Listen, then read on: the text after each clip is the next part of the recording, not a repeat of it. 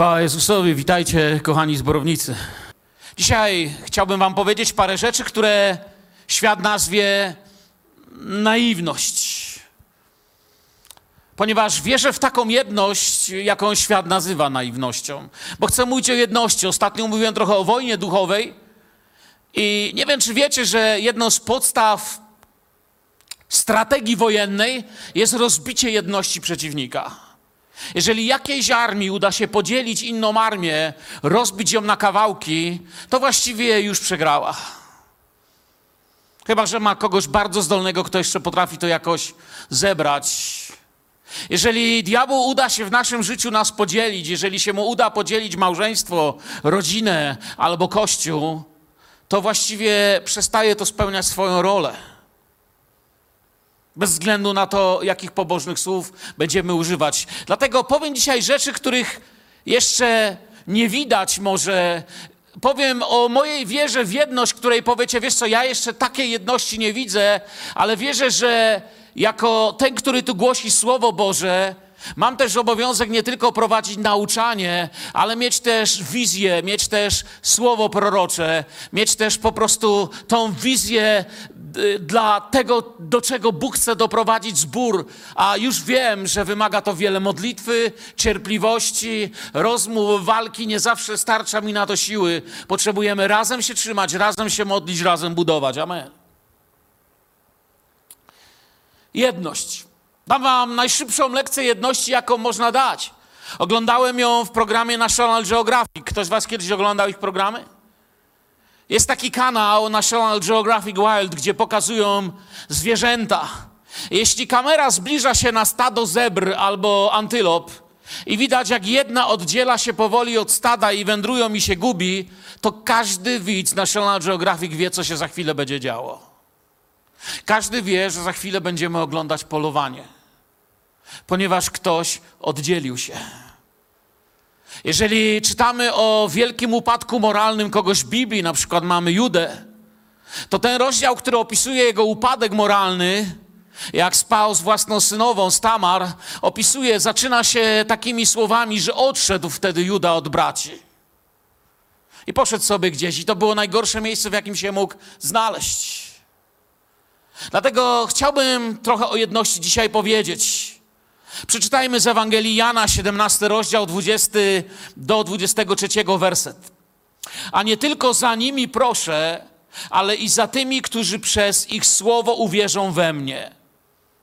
Dodam, przepraszam, nie powiedziałem, czytam z arcykapłańskiej modlitwy Pana Jezusa, jeżeli ktoś jeszcze nie czytał, jeśli ktoś jest nowy, nie wie, to jest modlitwa, którą Pan Jezus modlił się o nas, o Kościół, o naszą jedność. Aby wszyscy byli jedno, jak Ty, Ojcze, we mnie, a ja w Tobie, aby i oni w nas jedno byli, aby świat uwierzył, że Ty mnie posłałeś. A ja dałem im chwałę, którą mi dałeś, aby byli jedno, jak my jedno jesteśmy. Ja w nich, a Ty we mnie, aby byli doskonali w jedności, żeby świat poznał, że Ty mnie posłałeś i że ich umiłowałeś, jak i mnie umiłowałeś. Jedność jest wolą Bożą. Usłyszeliśmy? Jedność jest wolą Bożą. Jedność jest tym, o co modlił się Pan Jezus. Jedność była dla Boga ważna. Piękno naszego zboru. Piękno naszego zboru nie jest w budynku, chociaż dzięki Bogu mamy całkiem fajny budynek. Nie jest w służbach, chociaż dzięki Bogu służymy, uczymy się, popełniamy błędy, pokochaliśmy się wzajemnie, działamy będzie lepiej, ale już jest fajnie. Nie jest w muzyce, którą przecież też nie mamy złą, mamy wręcz piękną. Ja kocham śpiewać i być tu, ale nie w tym jest największe piękno naszego zboru, ale właśnie w jedności. Jeżeli ktoś myśli, że jest inaczej, powiem w ten sposób: zabierz jedność, a pozostanie zaniedbany budynek, brak służby, brak modlitwy i brak muzyki i brak wszystkiego, co uważamy tutaj za piękne. Cokolwiek jest tu piękne, jest wynikiem tego, że staramy się być jedno w Panu i próbujemy to przemodlić i podać z błogosławieństwem. Zabierz jedność, a posypie się. Zabierz jedność, a nie będzie powodu, by właściwie ktokolwiek miał tutaj przychodzić. No może ktoś przyjdzie raz, ale jak zobaczy pośród nas brak jedności, to będą wiedzieć, że to na pewno nie jest spotkanie kościoła. Może jakichś fanatyków, może jakiegoś innego kościoła, może nawet fajnie śpiewają, ale to nie jest miejsce dla mnie, ktoś powie. Bez jedności, to jest bardzo ważne, ludzie nie zobaczą miłości. Bo nie ma miłości bez jedności. Nie da się miłować Pana Boga, nie miłując Jego dzieci. Bez jedności nie zobaczą ludzie miłości, a bez miłości nie poznają, że jesteśmy uczniami Jezusa. A czasami ten brak jedności jest głęboko w nas. Potrzebujemy to naprawić i zmienić przed, Bo- przed Panem Bogiem. Wiecie, ja pamiętam kazania, które głosiłem, ale nie pamiętam anegdot, które wam opowiadałem i mam prawo, trudno, pośmiejecie się dwa razy. Ale zawsze, kiedy myślę o jedności, przypomina mi się ta anegdota, jak znaleźli gościa na bezludnej wyspie. Być może ją już opowiadałem, jak nie tu, to gdzieś indziej, ale pewno ją już znacie, ale może ktoś nie zna, jest nowy. I uratowanego gościa pytają, ile lat przemieszkał. On mówi, 10 lat na tej bezludnej wyspie czekałem, aż ktoś mnie znajdzie. Oni mówią, to super, ale widzę, że tu się pobudowałeś, widzę raz, dwa, trzy budynki. A czemu trzy budynki? On mówi, no ten pierwszy to jest mój dom, a te dwa pozostałe, no ten drugi to jest kościół. No a ten trzeci to też kościół, ale ja już do nich nie chodzę. Człowiek ma problem z jednością, nawet na bezludnej wyspie.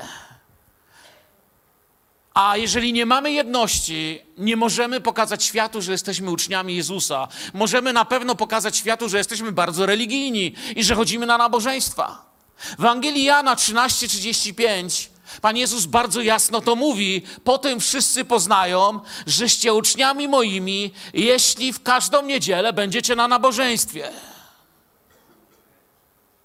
Ludzie, zbuntujcie się, Słowo Boże przekręcają. Dobrze, no jeden to za mało. Powinno normalnie polecieć pomidorów, jabłek, jajek we mnie, wszystkiego. No, nie wzięli, no.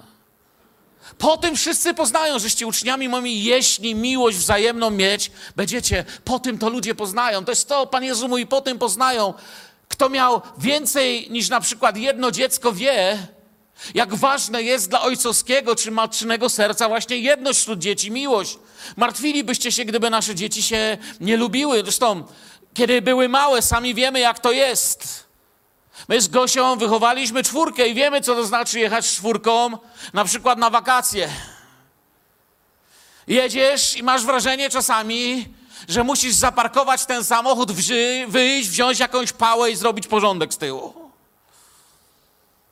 A on by mnie uszczypał. Nie problem miał, że on mnie dotknął. Nie, myślisz, Gosia, zrobisz coś? To nie ja, no co on zaczął?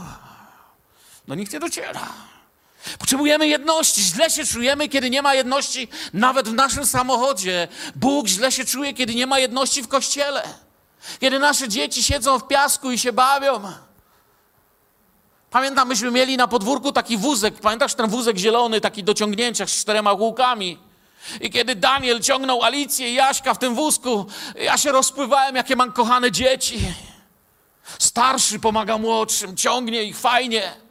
Ale kiedy go zlał, już mi się nie podobało. Siedzą w piasku się bawią, rozpływamy się nad nimi. Jak większy pomaga mniejszemu, podobają się nam. Ojciec w niebie chce widzieć naszą wzajemną miłość.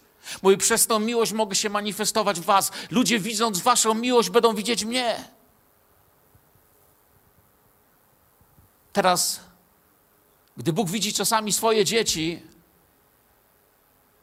działające nie zawsze tak jak należy, mówiące zło, to jest tragedią.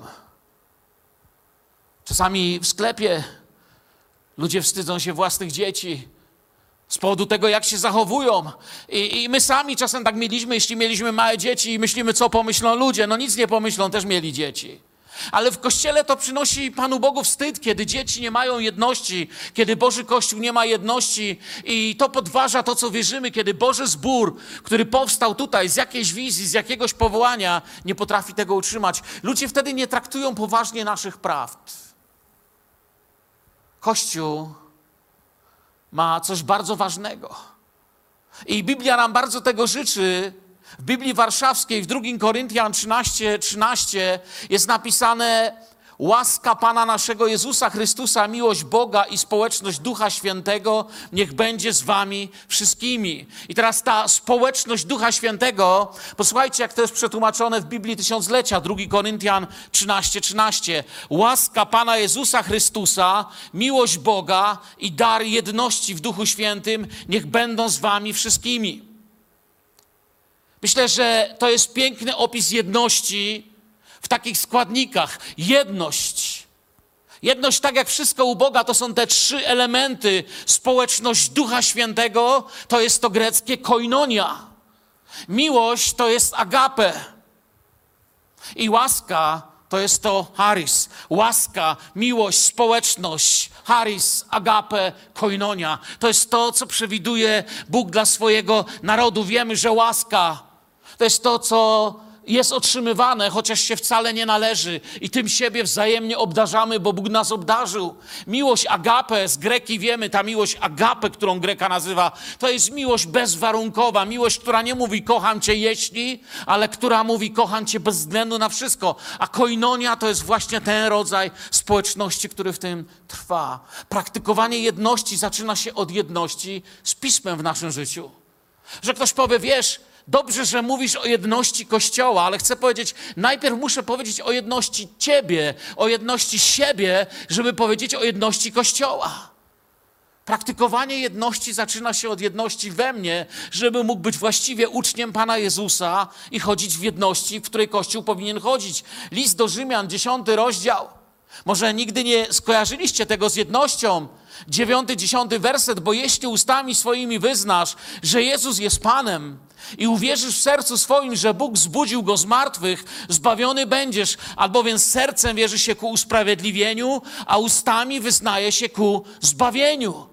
Serce wierzy, usta mówią, jesteś prawdziwym, Twoje życie jest prawdziwe. Oto zaczyna się w nas harmonia, jedność, jakiej człowiek bez Boga nie zna.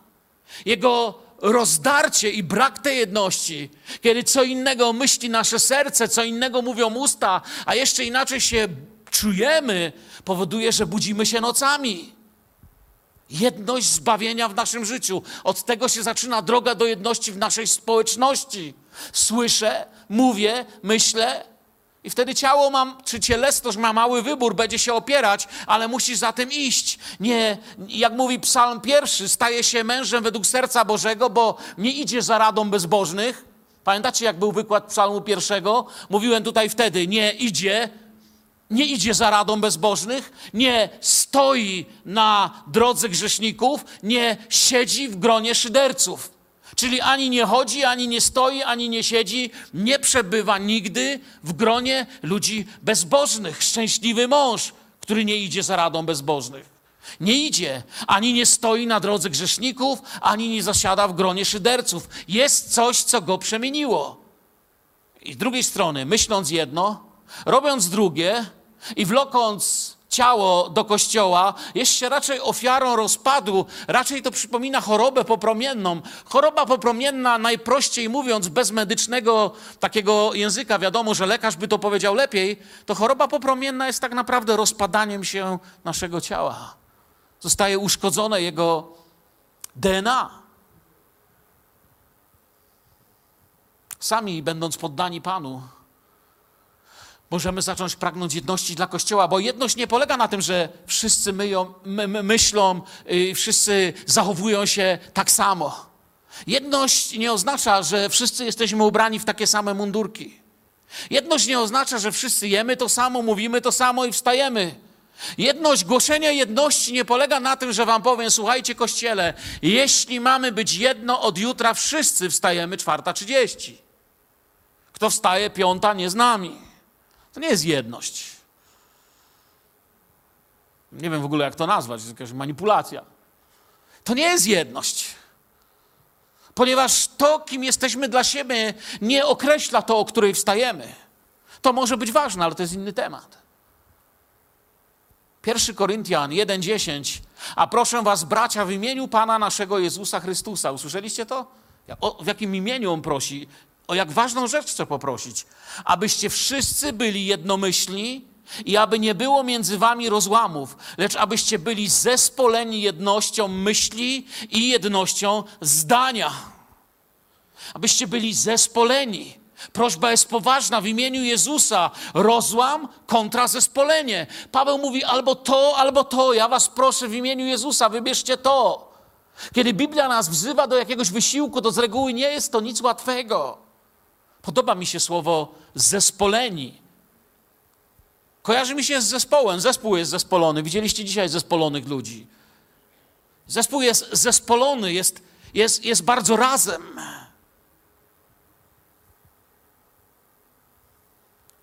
Jedność to nie jest 10 gitar. Wyobraźcie sobie, przychodzimy, a tutaj 10 keyboardów stoi i na przykład jeszcze 10 alanów siedzi. I wszyscy równocześnie mówią to samo. Raczej byłoby to komiczne. Nie powiedziałbym, że to jest jedność.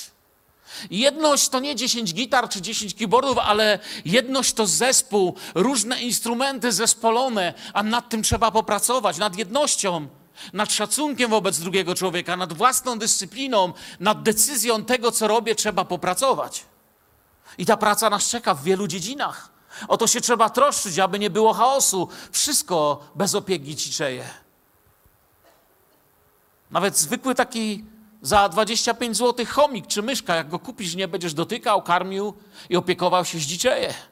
Miałem kolegę, który miał takie zwierzę, że nie można było dotknąć, bo to zdziczało, bo nikt tego nie dotykał. Natomiast zwierzę, które się dotyka, ono się oswaja, przyzwyczaja się do właściciela. Nawet roślina zdziczeje, na działce ci zdziczeje. Kiedyś wam opowiadałem, jak próbowałem kariery ogrodnika i zasadziłem kalarepę, ale nie miałem czasu o to dbać. Konferencje, wyjazdy, wykłady i kiedy w końcu wróciłem do ogrodu, moja sałata i kalarepa w trawie miały półtora metra wysokości. Zdziczały, bo nikt się o nich nie troszczył. Dlatego o jedność się staramy, pielęgnujemy ją. Efezjan 4, 3, 6 mówi, starając się zachować jedni, jedność ducha w spójni pokoju, jedno ciało i jeden duch.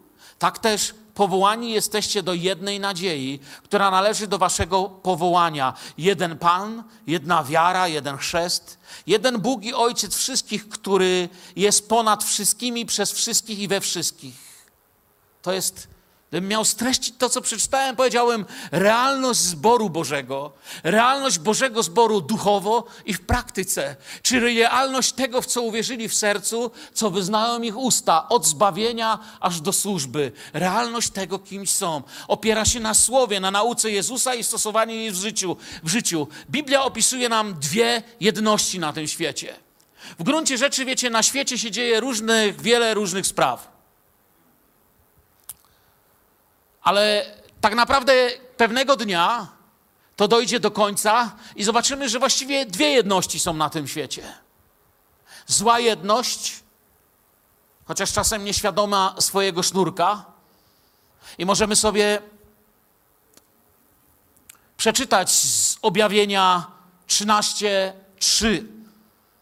A jedna z głów jego była śmiertelnie raniona, lecz śmiertelna rana jego była wygojona i cała ziemia szła w podziwie za tym zwierzęciem. Jedno z tych piekielnych zwierząt z objawienia Jana. Jedna z tych strasznych duchowych rzeczy, która przychodzi na świat, zwidzony świat mówi i cała ziemia szła w podziwie za tym zwierzęciem. Zobaczcie jaka jedność, cała ziemia, ale pisze, że cała ziemia jednak kogoś tu brakuje. Z jednej strony dlatego, że cała ziemia idzie, bo tego kogoś nie ma już na ziemi ale, w tamtym czasie, ale dzisiaj powinniśmy się coś dowiedzieć. Jest ktoś, kto za tym zwierzęciem ani żadnym zwiedzeniem nie pójdzie. Ktoś, na kogo ta bestia się gniewa i złości. Objawienie Jana 13, 7, 8 i dozwolono mu wszcząć walkę ze świętymi. To jest to, co uderza w zło i zwyciężać ich. Dano mu też władzę nad wszystkimi plemionami i ludami, i językami i narodami i oddadzą mu pokłon wszyscy mieszkańcy ziemi, każdy, którego imię nie jest od założenia świata zapisane w księdze żywota baranka, który został zabity. To jest ta historia dziejów. Poprzez wszystkich antychrystów, Nabuchodonozora, Hitlera, innych, których można by było wymieniać według historii, zmuszali ludzi do zła, ale byli ludzie, którzy mówili nie. Jana 17, 11. Jezus mówi, i już nie jestem na świecie w czasie tej modlitwy arcykapłańskiej, lecz oni są na świecie. Mówi o Kościele.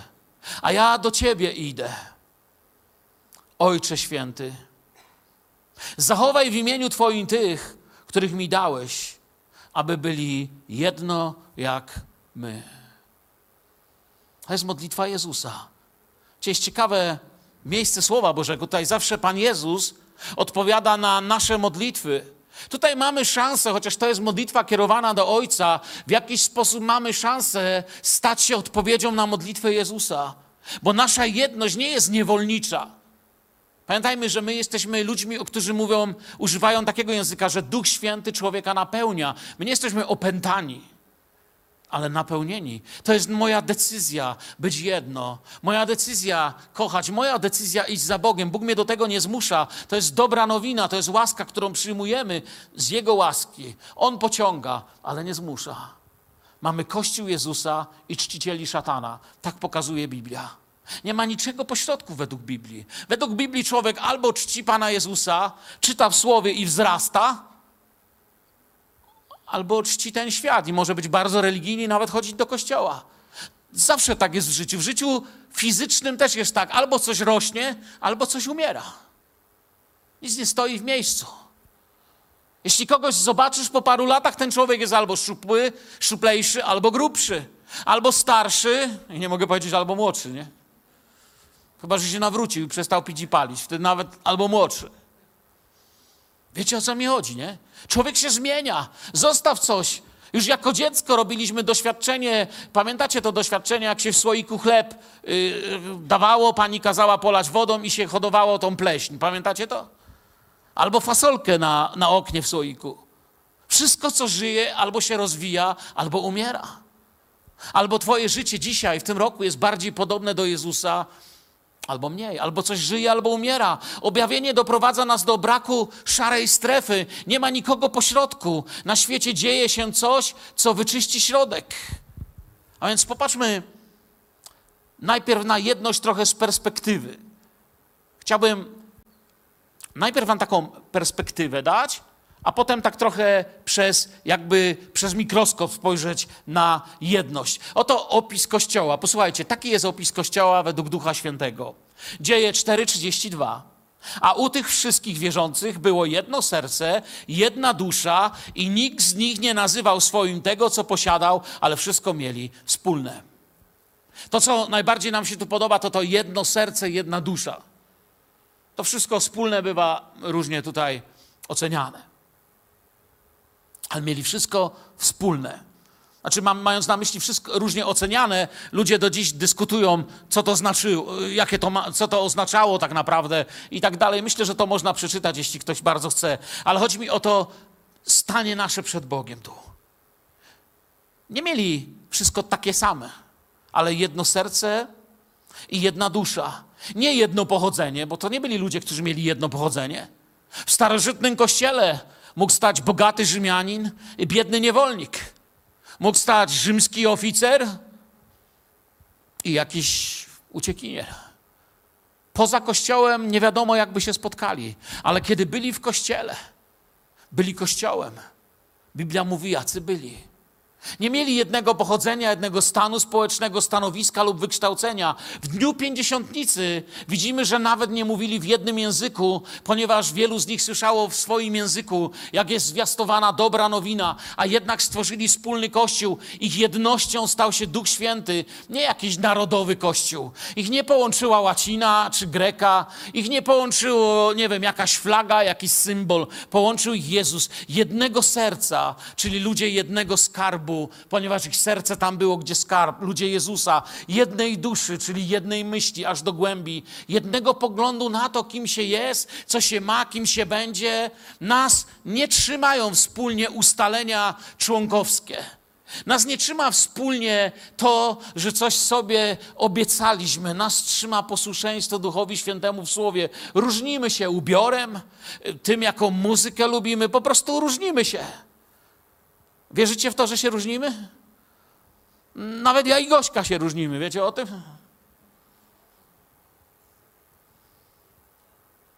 Ale jednak, pomimo, że się różnimy, jesteśmy, właśnie ktoś mi podpowiada, wyprzedzasz moją myśl, jesteśmy jednym ciałem od 31 lat. Czyli od dnia ślubu. Różnimy się, ale jesteśmy jedno. I tym jest Kościół. Kościół też się różni. To nie to, że jesteśmy tacy sami. Wy też się różnicie z żoną, a jesteście jedno ciało. Też się różnisz z mężem, jesteście jedno ciało. Jej jest zimno, a tobie? Mówisz, że otwórz to okno. Ona mówi, w życiu. A żona przyszła dzisiaj w kurtce i stała koło mnie, mówi, zimno mi jest. A mi nie. Ale to nie znaczy, że obserwujecie schizmę między nami. Jesteśmy nadal jedno. Ona lubi taki kolor, ty inny. Idziemy do sklepu. Od początku właściwie, jak jesteśmy małżeństwem, nie wiem, czy to powinienem mówić, bo może powinienem powiedzieć, że razem grzecznie za rączkę chodzimy po sklepach, ale tak nie jest. Nieraz widzieliśmy małżeństwa, które w sklepie się użerają ze sobą. My to robimy w ten sposób, że ona idzie w swoją stronę, ja swoją, oglądamy rzeczy i ewentualnie później się spotykamy. Bo ja nie za bardzo rozumiem jej wybór, wiecie. Ona patrzy na dwie takie same sukienki i mówią, że są inne. A ja widzę, że one przecież są takie same. Ona patrzy na dwa inne samochody i mówi do mnie, że są takie same. Ja przecież widzę, że są inne. Różnimy się. Nikt nie mówi, że kocham Ciebie, czy żaden mąż nie wyznaje żonie. Ja jej nigdy nie powiedziałem, wiesz, kocham Cię, bo Ty lubisz zielony i ja zielony. A to sprawia, że będziemy razem. Nie, to nigdy Was nie utrzyma razem. Miłość jest ponad gustem, smakiem czy pięknych rzeczy. Miłość jest innego rodzaju jednością. Ja i Gosia nie jesteśmy tacy sami, ale jesteśmy jedno. Kościół nie jest taki sam, ale jest jedno. Ty i twoja żona nie jesteście tacy sami. Jesteście jedno. Czasami myślimy inaczej, ale to nie dotyczy tylko żony. Nie wiem, rada zboru, która tu jest, tu siedzą starsi zboru. Oni wiedzą, że czasami myślimy inaczej, myślą inaczej niż ja, albo ktoś z nas myśli inaczej. Ale nie wychodzimy z toporami w ręce z naszych obrad. Nie wychodzimy bez, z, z, jakąś nienawiścią. Różnimy się, rozmawiamy. Czasami ja wyskoczę z pomysłem, a potem mówię ojej. Bo oni mi pokazują, że chłopie, czas dojrzeć. I no, różnie bywa. Różnimy się, będąc jedno, okazujemy sobie miłość, będąc różni. Nigdy nie usłyszycie starszych zboru, żeby mówili o mnie źle. Ja wiem, że tego nie robią. Nigdy nie usłyszycie mnie, jak chodzę gdzieś po kątach i mówię o nich źle. Nigdy tego nie zobaczycie. Nigdy bym ich te, mogę ich zawieść, ale nie zdradzić. Bo właściwie popatrząc na to, kim jesteśmy, skąd się tu wzięliśmy, popatrzcie na siebie. Ja i ty. Popatrz, kto siedzi koło ciebie. Jacy różni ludzie tu siedzą. Jedni z was są biznesmenami, inni z was są rencistami, emerytami, kobiety, mężczyźni, ale popatrzmy na siebie. Wiecie co? Nie, poza Jezusem myśmy nie mieli żadnej szansy się spotkać, tak szczerze mówiąc. Zgadza się? Gdyby nie Jezus, to ja nie wiem, czym cię kiedykolwiek spotkał. Chyba, żebyś wpadł do baru wiarus. Nie wiem. A może i nie. Biblia mówi, choćbyś rozdał całe swoje mienie, a miłości byś nie miał, byłbyś niczym. To jest to, co nas łączy, co powoduje, że dbamy o jedność, ponieważ ją pielęgnujemy, ona jest higieniczna. Nie zasypiamy w gniewie, nie nosimy żalu. Ja zawsze ludziom mówię, chociaż ludzie często nie wierzą, bo zostali zranieni. Jeżeli nie przychodzę do ciebie i ci nie mówię, że coś mam, że czegoś nie rozumiem, albo mi coś zrobiłeś, to znaczy, że nic nie ma. Bo zdarza się, że osoba nawet no już tutaj w Filadelfii, nie wiem czy dziś jest ta osoba, po powiedziała mi, że wiesz, jak wchodziłam do zboru, to spojrzałeś na mnie tak, że od razu wiedziałem, że coś nie tak. A ja mówię, kiedy to było? Ja nawet o tym nie wiem. Nie wiem dlaczego pomyślała, że, że ja tak spojrzałem. Nie mam takiego zwyczaju. Mamy jedno serce, ale też myślę, że to zrozumieliśmy, co chciałem powiedzieć. Jesteśmy różni, ale jednego serca, jednego ducha. Pan nas łączy. Żyjemy uczciwie, pielęgnujemy tą jedność, mamy to jedno serce, ale jed, i Kościół miał jedno serce, jedną duszę, ale coś jeszcze miał jedno, o czym przykro mówić. Wiecie, co jeszcze Kościół miał jedno? Ale to też jest prawda, miał jednego wroga, tego samego. Zarówno Kościół w Efezie, czy Kościół w Rzymie miał tego samego wroga. Wróg nie może nas oczywiście jednoczyć, bo jeśli nas jednoczy wróg, to co nas jednoczy, jak wroga nie będzie. Ale wróg może nas podzielić i dlatego musimy być jedno. Wróg nam daje proste wyjście dla naszego gniewu: walczyć z ciałem i z krwią. Czyli coś nie tak? Wyżywaj się na bliźnim, nienawidź bliźniego. Tłumacz ludziom, że ja już taki jestem, jestem nerwowy, mam krótki ląd, szybko wybucham. Bóg mówi: zrób coś z tym. Wróg ci daje drogę na skróty. Łatwo jest nosić do ludzi niechęć w sercu, bo zasługują na łaskę, tak jak ty i ja. Mamy jednego wroga, diabła. Nie inne zbory, nie innych ludzi, nie naszą żonę, nie nasze dzieci, bez względu na to, co sobie myślimy. To jest dobra i ważna wiadomość. Mamy jednego wroga. Powołani, żeby się modlić o to miasto i wiedzieć, kto jest naszym wrogiem. Amen. Od tego tu jesteśmy. Wspierajmy inne zbory.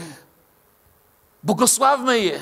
A jak nie mamy już nic dobrego do powiedzenia, no to czasem trzeba powiedzieć, no nie wiem, ale znaczy nie wiem, w sensie nie, nie chodzę tam, bo, bo nie rozumiem tego, co nauczałem, nie wiem. Ale na pewno Bóg nas nie upoważnia nigdzie, żeby o kimś dwie godziny plotkować i go obmawiać i wzbudzać w kimś wrogość przeciwko bliźniemu.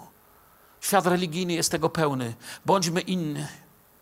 Duchowy świat nasze złe słowa o innych nie wykorzysta nigdy tak, jak myślisz. Ty myślisz, że wykorzysta, bo mówisz prawdę. On wykorzysta tak, żeby ranić, niszczyć, rozpraszać i zabijać.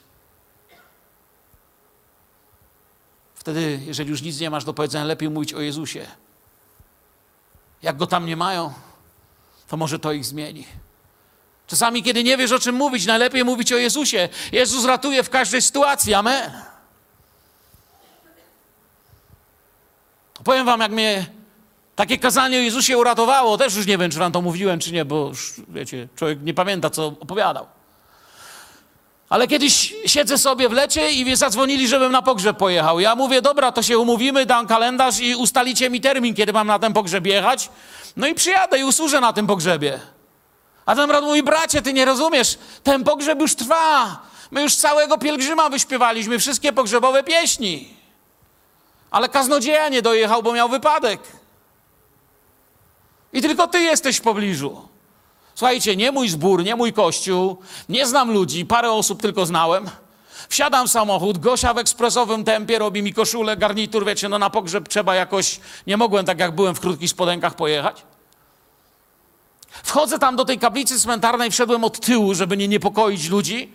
Stała trumna z ciałem, tam z przodu jakiś portrecik i takie napisy, a ja wszedłem, widzę od tyłu, myślę, pójdę do przodu i zobaczę, kto to. I pytam się pastora, kto to. Ale oni skończyli akurat śpiewać pieśń, jak ja wszedłem. On zobaczył, że ja wszedłem, wyszedł do przodu, mówi, a teraz słowem podzieli się pastor Mirosław Kulec, zapraszamy. Nie zdążyłem zobaczyć z przodu, kto to.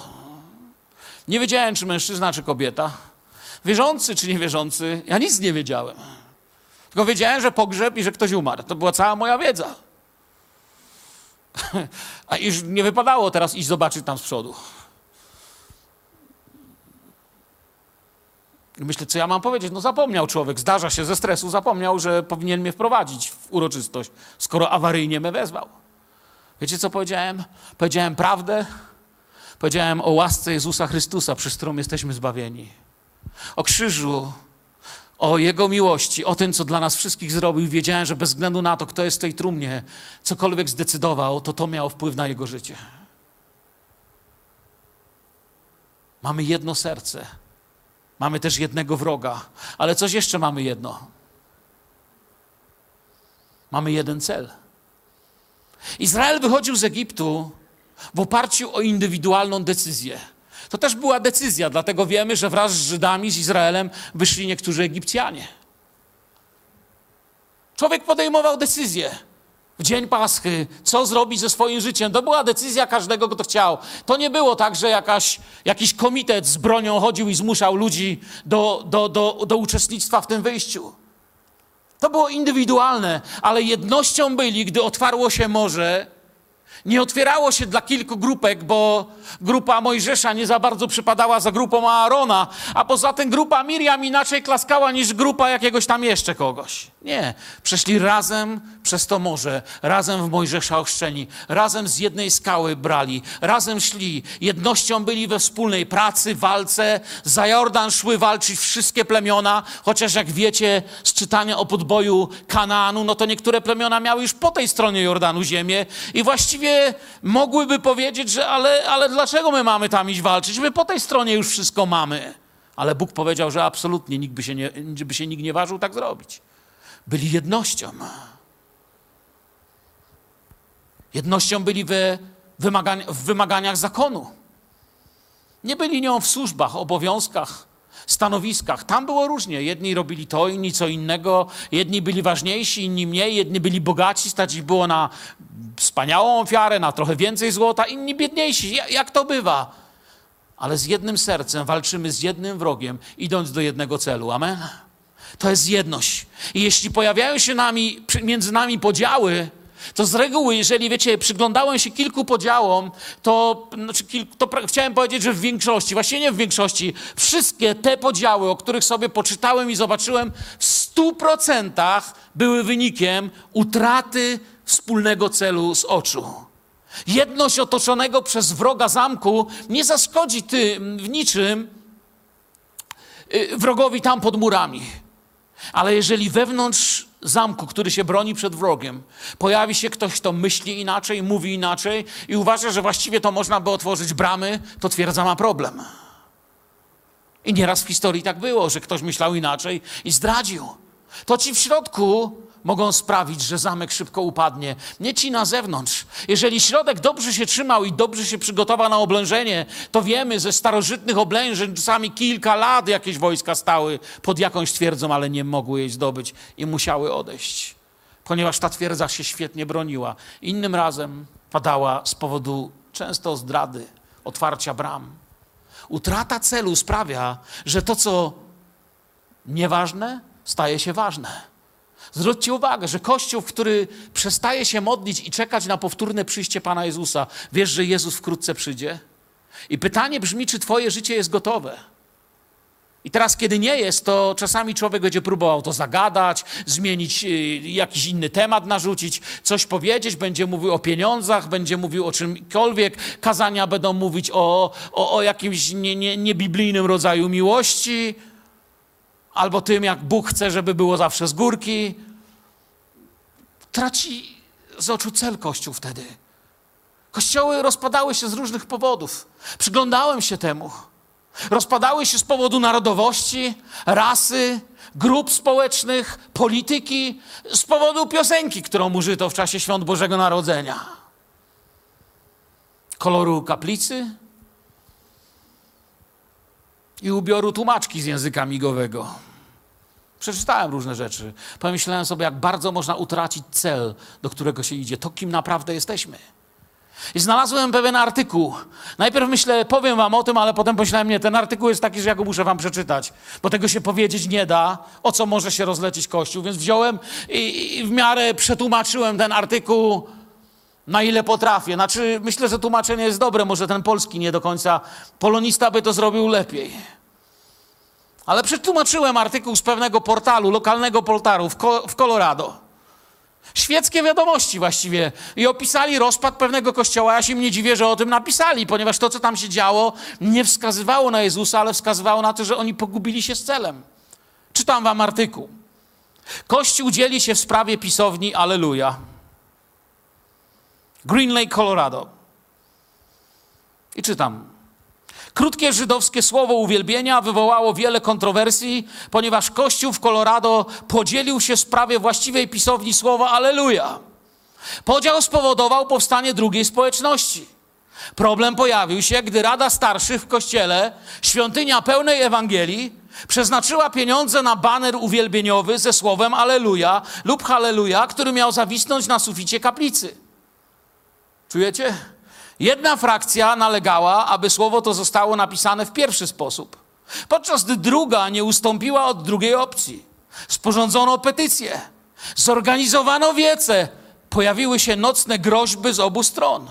Jeden z mężczyzn, zwolennik Aleluja, ledwie uniknął uderzenia kamieniem, który wpadł przez okno. Kamień opatrzony był napisem Aleluja. Ważnie? Obie strony nieugięcie trwały na stanowisku, że skoro dorastały z określoną pisownią, oznacza to, że ich pisownia była poprawna. Jest bardzo inaczej. Otwierasz oczy i widzisz to tam na banerze napisane z błędem, powiedział zwolennik. Halleluja. To takie wstrząsające widzieć to bez H na początku. Nikt już tego tak nie pisze. Byłam tak chora, że nie mogłam spać, powiedziała 57-letnia Evelyn Haney. Również żarliwa zwolenniczka wersji Aleluja, która niosła tablicę podczas dnia pikiety. Pomyśleć, że niektórzy ludzie zapisują to wspaniałe słowo z H. To nie jest coś, czym bym kwestionowała ich zbawienie, ale czasami się zastanawiam. Obecnie kościoły spotykają się w oddzielnych aulach szkolnych, a każdy z nich zamówił baner odpowiadający jego własnym preferencjom. Uwielbienie, mówi jeden z parafian, jest teraz o wiele lepsze. Czujecie? Gdzie może dojść Kościół, kiedy stracisz oczu cel Jezusa Chrystusa? Wtedy zaczyna się kłócić o bzdury. Kiedy wtedy zaczyna się y, zajmowanie się nie wiadomo czym, wtedy się potrafią pokłócić o każdą rzecz. Wyobraźmy sobie ludzi kłócących się o kolor szalupy albo kolor koła ratunkowego, kiedy tonie statek czy człowiek. To oznaczałoby, że nie próbują się ratować ze wszystkich sił, albo że nie wierzą w to, co robią dla nich inni, że próbują ich ratować. Wyobrażacie sobie kogoś, kto się topi, rzucam mu koło, a on mówi pomarańczowe nie. A jakie chcesz? Białe. Ja mówię, dobra, przyniosę ci białe. Ale zanim rzucę ci białe, jak już się topisz, opowiem ci historię koła ratunkowego. W którym roku go wymyślono i kto w ogóle pierwszy je zastosował. Czy tak wygląda ratunek? Widzicie, jak podejść do jedności praktycznie? I tak jak powiedziałem, teraz trochę pod mikroskop wejdźmy z tym. Efezjan 4:3. Starając się zachować jedność ducha w spójni pokoju. To starając się, tłumacząc z greki, oznaczałem pośpiech, wysiłek, pracowitość. To nie jest coś biernego, to jest te, te, te, ta jedność, ten pokój są wynikiem naszego działania. To świadome działanie prowadzące nas do celu. Jedność ma jakby pięć stopni takiej głębokości. Ta jedność w kościele, ta wspólna społeczność, to jak Kościół działa. I pytanie moje, w którym miejscu jesteś dzisiaj? Wiecie, pierwszy stopień do takiej jedności to jest bardzo taki słabiutki, to jest sympatyk. To jest człowiek sympatyk. Lubię ich, są w każdym kościele. Do naszego zboru też przychodzą osoby, które można nazwać sympatykami. Są sympatykami naszego, naszej społeczności. I wiecie, to nie to, że oni są gorsi niż inni, ale to są sympatycy. Ja do nich nie pójdę z tym, z czym wiem, że mogę zgłosić się do, nie wiem, do, do, do pastora Bogdana, czy do brata Tomka, czy do któregoś z was, do braci i sióstr, którzy tutaj razem służymy.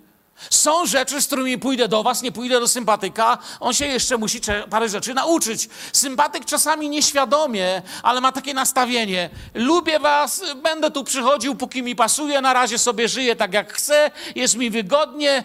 Póki co ręki nie przyłożę, no tam dychę czy dwie mogę wrzucić do koszyka, ale wiecie, fajnie się tu chodzi, ale chyba póki co to tyle. I trzeba to zaakceptować. No, no ma prawo człowiek sobie pochodzić. To jest ten, myślę, pierwszy taki, taki mm, wstęp do, do, do jakiejś jedności, do jakiejś społeczności. Sympatyk. Często nie chce być członkiem, nie chce się angażować i wcale nie zawsze oznacza to, że jest to ktoś zły, egoistyczny i tak dalej. Czasami, czy częsty powód to są rany z przeszłości. Rany z przeszłości trzymają, ale dlaczego mu głosimy mu o Kościele, o miłości, jedności, kochamy? Dlatego, że nie pozwolimy, żeby przeszłość trzymała kogoś z nas oddzielonego od błogosławieństw, które Bóg ma dla nas dzisiaj, jutro. Amen.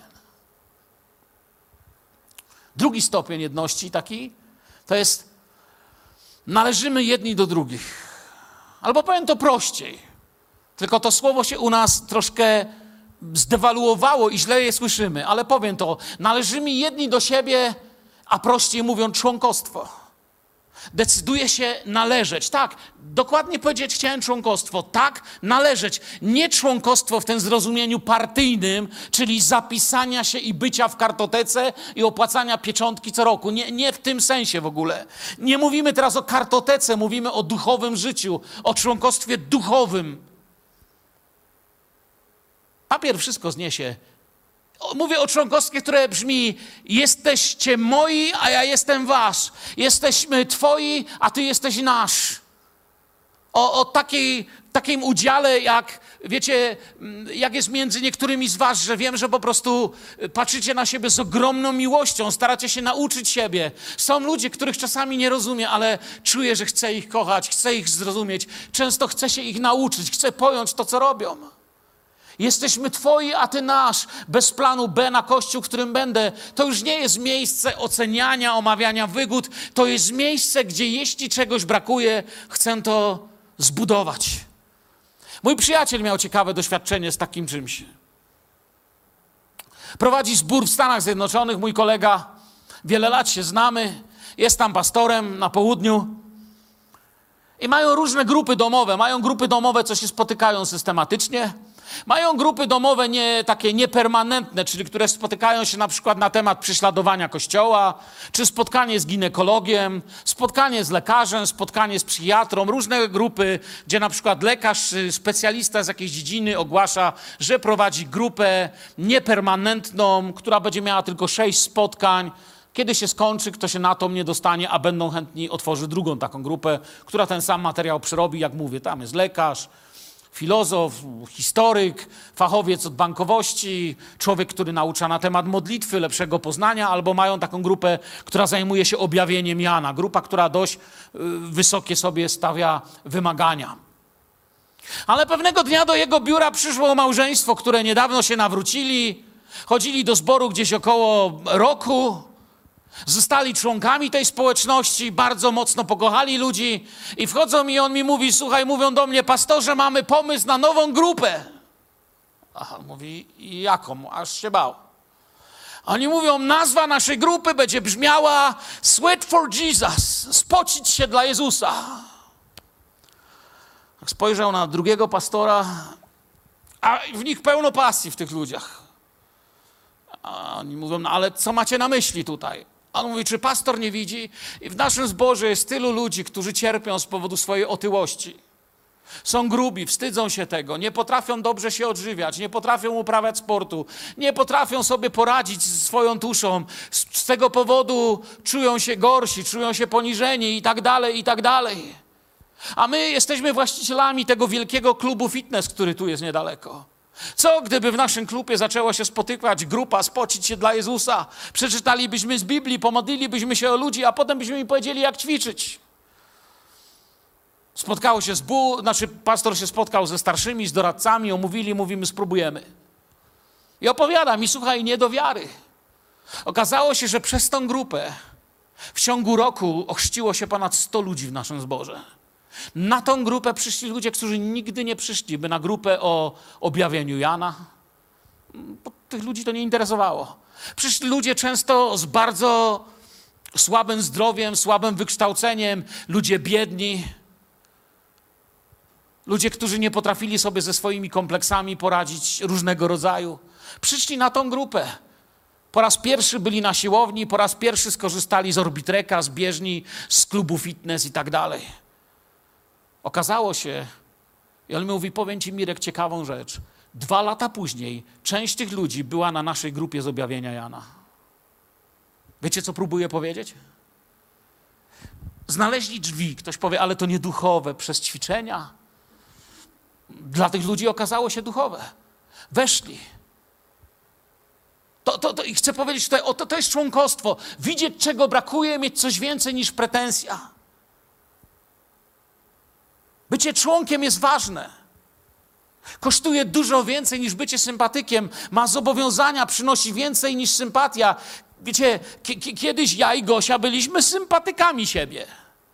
Jak ktoś pytał, to twoja sympatia? I nikt nie mówi wtedy, czy mieszkacie razem, tylko czy chodzicie razem. Ale potem przed dzień, kiedy przestała to być sympatia i przestało być chodzenie. Bez tego nie ma jedności, nie można sobie polegać. Wiesz, to, co chcę powiedzieć ludziom, nie musisz być członkiem tu w Filadelfii, ale bądź gdzieś zobowiązany w miłości. To jest to, co czasem ludziom mówię, gdy mnie pytają, czy powinni tu chodzić, czy nie. W Bielsku jest kilka innych biblijnie wierzących kościołów. Mogę nawet adres podawać ludziom. Rzymian 12:5 mówi: Tak, my wszyscy jesteśmy jednym ciałem w Chrystusie, a z osobna jesteśmy członkami jedni drugich. Znam ludzi, którzy nigdzie nie należą. Nadal nie chodzi mi teraz o kartoteki. Nigdzie nie należą, nigdzie nie są traktowani poważnie. Konsumują kazania, ale nie możesz na nich liczyć. Bóg nie obiecał nam nieba na ziemi i nie obiecał nam zawsze z górki. Nie zobligował się, że po nawróceniu da nam super Eden. Chyba, że ktoś ma zły obraz Boga.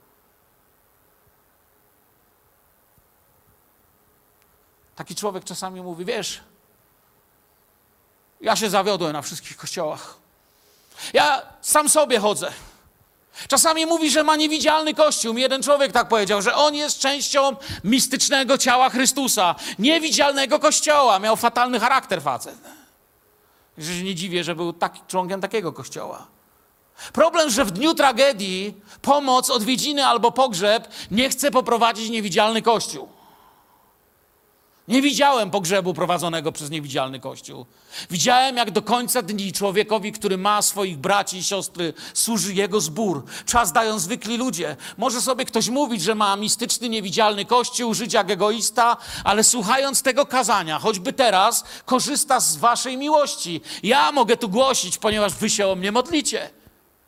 Mogę tu głosić, ponieważ mnie zaopatrujecie i dajecie mi czas. Może, mogę tu głosić, bo jest jasno, bo są krzesła, bo jest ciepło. Z waszych pieniędzy zapłaciliście za to i niech mi nikt nie zmawia, że jest członkiem niewidzialnego kościoła, a siedzi tu na krześle, za które nie zapłacił, w cieple, za które nie zapłacił, na kazaniu, które, o które się nie modlił, słuchając pastora, o którym nic nie wie i, i wcale go nie kocha będąc pośród braci i siostr, którym by nie dał nawet 5 złotych. To nie jest członek kościoła. Słuchając tego kazania, korzysta z naszej miłości, wspólnoty, nagrania, pracy, te kamery, t- ten sprzęt. To wyście swoją pracą, dziesięcinami, waszą wiernością sprawili, że mamy jak mamy. Że ludzie przychodzą i mówią: O, fajne to macie i to macie. Nowy zbór jest taki. Odwiedzając zbory, taki człowiek korzysta z, jak już powiedziałem, ogrzewania, krzesła, światła, budynku, działań. Chcę wam coś powiedzieć, żadna z tych rzeczy nie jest wynikiem, nie jest kupiona za niewidzialne pieniądze, za nie, nie, nie, jest, nie, nie stała się przez nieodmówioną czy nie wylaną przed Bogiem modlitwę, o tak powinienem, powinienem powiedzieć. Nie ma niewidzialnych pieniędzy, niewidzialnych sprzątaczy, stolarzy, budowniczych i tak. Taki człowiek może mówić, co chce, ale jest sympatykiem najwyżej, korzysta z pracy członków zboru. Ja mówię teraz o członkostwie. Może jesteś właśnie w takim miejscu, że do tej pory korzystasz. Twoja dziesięcina ciągle nie jest w spichlerzu. Twoje dary rozrzucone, twoja, Twoje zobowiązania niejasne. Może przyszedł czas dojrzałości, może dziś podejmij decyzję. Nie mówię, że to musi być tu. Jak chcesz, to przyjdź po adres, powiem Ci, gdzie jeszcze są zbory. Ale podejmij decyzję, chcę moje życie poświęcić czemuś, chcę inwestować w ludzi, chcę po coś żyć. Bo to jest Kościół. Ludzie podjęli wobec siebie zobowiązania, tak jak my. Ustalenia, dali dziesięciny i ofiary. A taki ktoś siedzi i lekceważy i mówi, że to nie jest ważne. Wiecie, kiedyś usłyszałem, że w jednym kościele, dość daleko od nas, przyjechali z gazowni, zakręcili im gaz, to była zima i groziło im odcięcie światła. Zupełnie przypadkiem podczas jednej z rozmów o tych usłyszałem. Nie mogło, nie dawało mi to spokoju. Na drugi dzień zadzwoniłem. To nieważne gdzie, nie chcę nikogo obmawiać. Zadzwoniłem tam, to było dość daleko od nas, do prezbitera okręgowego i mówię, słuchaj, słyszałem o takim zborze. Jest taka sytuacja, ja czuję, że my chcemy pomóc. My mamy takie pieniądze na koncie i niemożliwe jest, żeby w niedzielę ci ludzie nie mieli światła, nie mieli ciepła. Przecież jest duży śnieg, jest zimno. On mi podał adres, tak dalej. Dzwonię tam do tego pastora, mówię, przyjeżdżam, mam dla was pieniądze, chcemy was błogosławić, jesteśmy też zborem, co prawda daleko od was, ale wsiadamy w auto, jedziemy do ciebie. Można? On mówi, no chwała Bogu, jasne, przyjeżdżajcie. Wiecie, przyjeżdżamy, rozmowa, wspólna kawa. On mówi, cieszę się, że nas chcecie błogosławić. Ja w tym momencie wyciągam tą kopertę i tak ją przesuwam, wiecie, po stole. Ta, ta koperta nie była cienka, wcale nam to tak łatwo nie poszło. I mu mówię, musisz, bracie, pamiętać, żebyś nauczał zbór na temat ofiarności, dziesięciny. W kościele istnieje jałmużna, to jest ta część dawania, której prawica nie wie, co czyni lewica. Istnieje ofiara, to jest to, co dajemy, wiecie, ofiarą jest wszystko powyżej 10%, co dajemy. Istnieje dziesięcina. On się wtedy mu gul stanął. Ja, bracie, nie wierzę w żadne dziesięciny. To Stary Testament. Ja mówię, dla mnie to nie jest Stary Testament, dla mnie to jest miłość. Dla mnie to jest agape, a nie Stary Testament. I przesunąłem tą kopertę bliżej niego. Mówię, nie wiem, zrób z tym, co chcesz. Jak chcesz, to rozdaj ubogim, ale to jest dziesięcin, żebyś wiedział. Jak nie wierzysz, to zobacz do koperty, tam są dziesięciny mojego zboru. Ze wschodniej Polski, z jednego z najbiedniejszych rejonów tego kraju. Dlatego, że wierzymy w to, co, co Pan, wierzymy w to, że Bóg nas kocha i my kochamy Jego. Mamy zobowiązania. Widzicie, członkostwo nie jest rzeczą zbawienną. Ja nie lubię nawet tego słowa członkostwo, ale jest uczciwe. Dlaczego nigdy tacy ludzie nie mają problemu, co do nich należy, tylko zawsze mają problem, gdzie oni będą należeć? Mąż i żona należą do siebie. I wtedy to już nie jest chodzenie. I tak samo my należymy do siebie. My nie chodzimy do kościoła, jesteśmy. To jest podstawowy, początkowy stopień jedności zboru. Jest jeszcze następne, ale ja omówię już krótko, ponieważ jak zwykle mój czas powoli mija. Trzeci stopień jedności to jest przyjaźń. Wszyscy się tutaj dzielimy innymi słowami tym, co mamy z serca, bez wypominania. To trud, kto się, kto się z sobą dokłada do zboru i nie mówię o pieniądzach. Pieniądze nawet bym tu zostawił na końcu. To nie one ratują najbardziej sytuację, ludzie, którzy siebie kładą, ludzie, którzy rozmawiają ze mną o rzeczach, ludzie, którzy rozmawiają z innymi, są błogosławieństwem, są tam, gdzie inni z nas nie mogliby być. Czasami ja tu jestem zajęty, ale widzę, że niektórzy z Was podchodzą do kogoś, modlą się o innych, usługują, jesteście, dajecie siebie. To czuć. Zaczyna wypytywać taki człowiek o problemy zupełnie inaczej niż ktoś, kto chce tylko ocenić. Chce naprawiać to, co nie tak. Nie pyta po to, czy nie, nie mówi ci o tym, czy nie pisze po to, żeby ci zrobić krzywdę, ale pisze, by cię zachęcić, zbudować, czy rozmawia do zmiany. Czas, talenty, środki, dyspozycyjność są na jego dłoni, na jego sercu. Dla takiej osoby członkostwo to nie jest problem kartoteki w biurze. Ona się nie zapisuje na zasadzie, ja na razie się nie zapiszę, bo jeszcze coś narobią, będzie na mnie. Notabene pamiętam kościół, który miał dług. To nie był nasz kościół, nie z naszego kościoła, to była inna denominacja, ale mieli dług.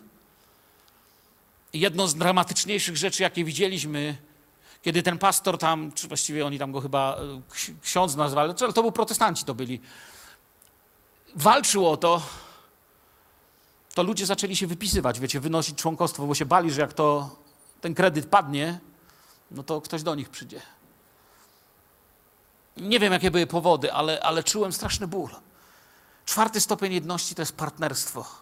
To już głębiej niż przyjaźń, to nasze domy są zaangażowane w Kościół. Wiemy, kto chory, wiemy, kto coś potrzebuje, uzupełniamy się, bo jeden człowiek nie może wszystkiego wiedzieć. Wiecie, wokół mojego łóżka, kiedy doszedłem do siebie, kiedy zacząłem znowu wiedzieć, jak się nazywam, kiedy byłem w szpitalu na zapalenie mózgu, stali ludzie, których kochałem. Dowiedziałem się, że księgowa naszego zboru siedziała w szpitalu kilka godzin i modliła się na dole. Dowiedziałem się, że przyjaciele z naszego zboru siedzieli tam na dole i modlili się, a potem zwołali spotkanie modlitewne w zborze, kiedy zabrała mnie karetka. Modlili się o mnie. Każdy powinien mieć ludzi, którzy wiedzą, przez co idziemy. Nie zawsze takie coś jest możliwe. Ja to dostałem z darze, ale u nas zborze są grupy domowe, są przyjaciele. Możesz mieć przyjaciół, możesz wejść głębiej. To już jest dużo głębsze niż tylko być członkiem. Gdy nas więcej, wiadomo, nie znamy się wszyscy, przejmują to grupy, ludzie, spotkania nad modlitwą. To jest kawałek Twojego życia. Wkładam moją pracę i wracam tu już jak do domu. Mamy takich ludzi.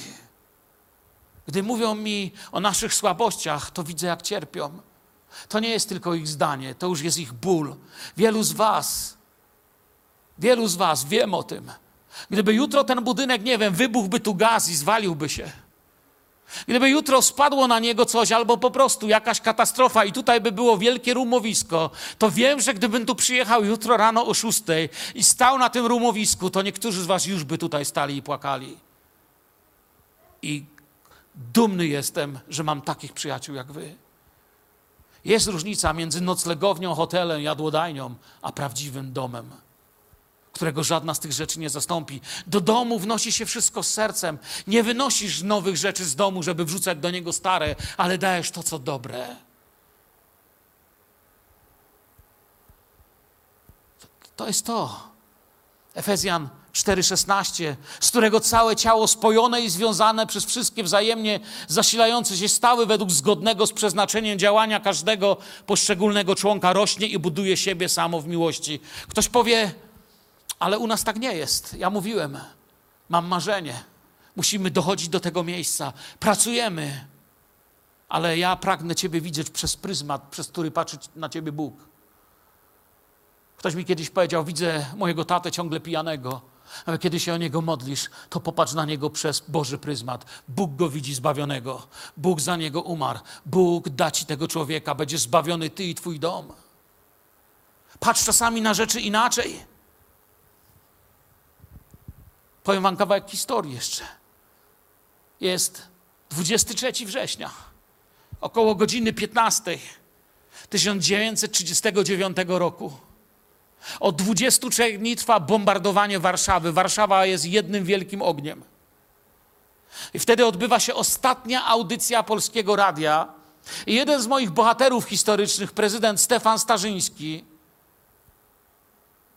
to nie był sympatyk Warszawy, to był prezydent. Mówi sławne przemówienie, przeczytam wam kawałek. Chciałem, by Warszawa była wielka. Wierzyłem, że wielką będzie. Ja i moi współpracownicy kreśliliśmy plany, robiliśmy szkice wielkiej Warszawy przyszłości. I Warszawa jest wielka. Prędzej to nastąpiło niż przypuszczaliśmy. Nie za lat 50, nie za 100, lecz dziś widzę wielką Warszawę. Gdy teraz do Was mówię, widzę ją przez okna w całej wielkości i chwale, otoczoną kłębami dymu, rozczerwienioną płomieniami ognia, wspaniałą, niezniszczalną, wielką, walczącą Warszawę.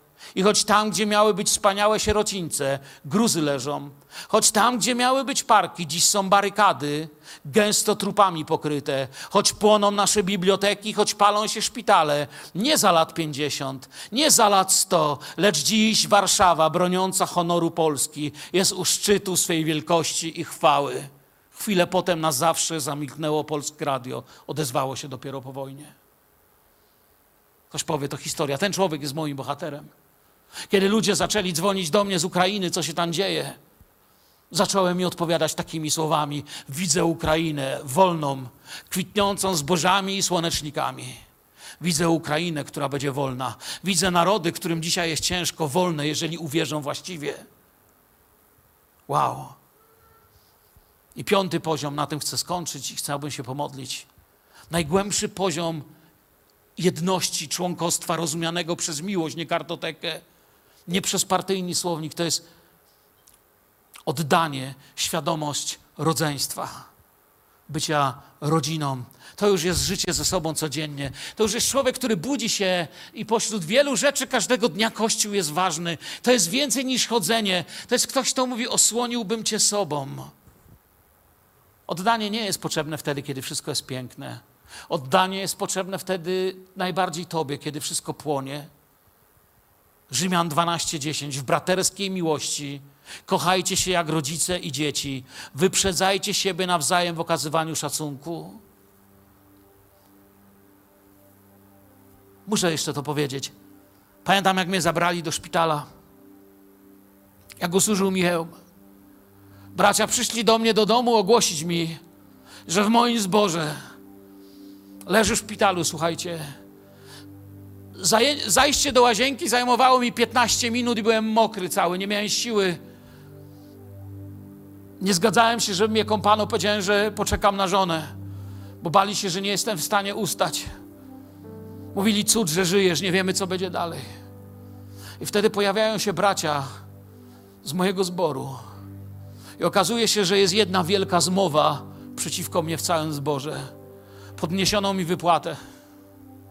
Odsunięto mnie od wszystkich obowiązków. Powiedzieli, kiedy wrócisz do zboru, możesz siadać najwyżej w ostatnim albo przedostatnim rzędzie. Jak wyjdziesz dalej albo coś powiesz, to wstaniemy i będziemy śpiewać albo klaskać. Za pieniądze, które ci damy, masz sobie gdzieś z Gosią jechać. Kup sobie coś do jedzenia, odpoczywaj, zbieraj się. A pewnego dnia chcemy, żebyś wyszedł z tego i był znowu z nami. Taki bunt to ja rozumiem, nie? Najpiękniejsze, co mnie spotkało. I kiedy po trudnym czasie w końcu wstałem z łóżka i po modlitwie i wszedłem do zboru, nigdy nic takiego mnie nie spotkało i nigdy im tego nie zapomnę. Wszedłem do zboru, a oni wszyscy stali i zaczęli klaskać. Płakali i podchodzili do mnie. Uciekłem śmierci spod noża, ale to nie było ważne. Widziałem Kościół, który jest czymś więcej niż członkostwo, niż sympatyk. Wstańmy do modlitwy. Jana 3,16, pierwszy Jana 3,16.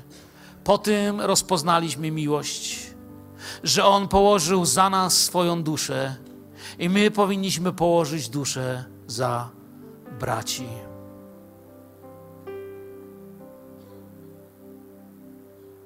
Sympatia, członkostwo, przyjaźń, partnerstwo, rodzeństwo. Jak ci te nazwy nie pasują, nazwij to inaczej.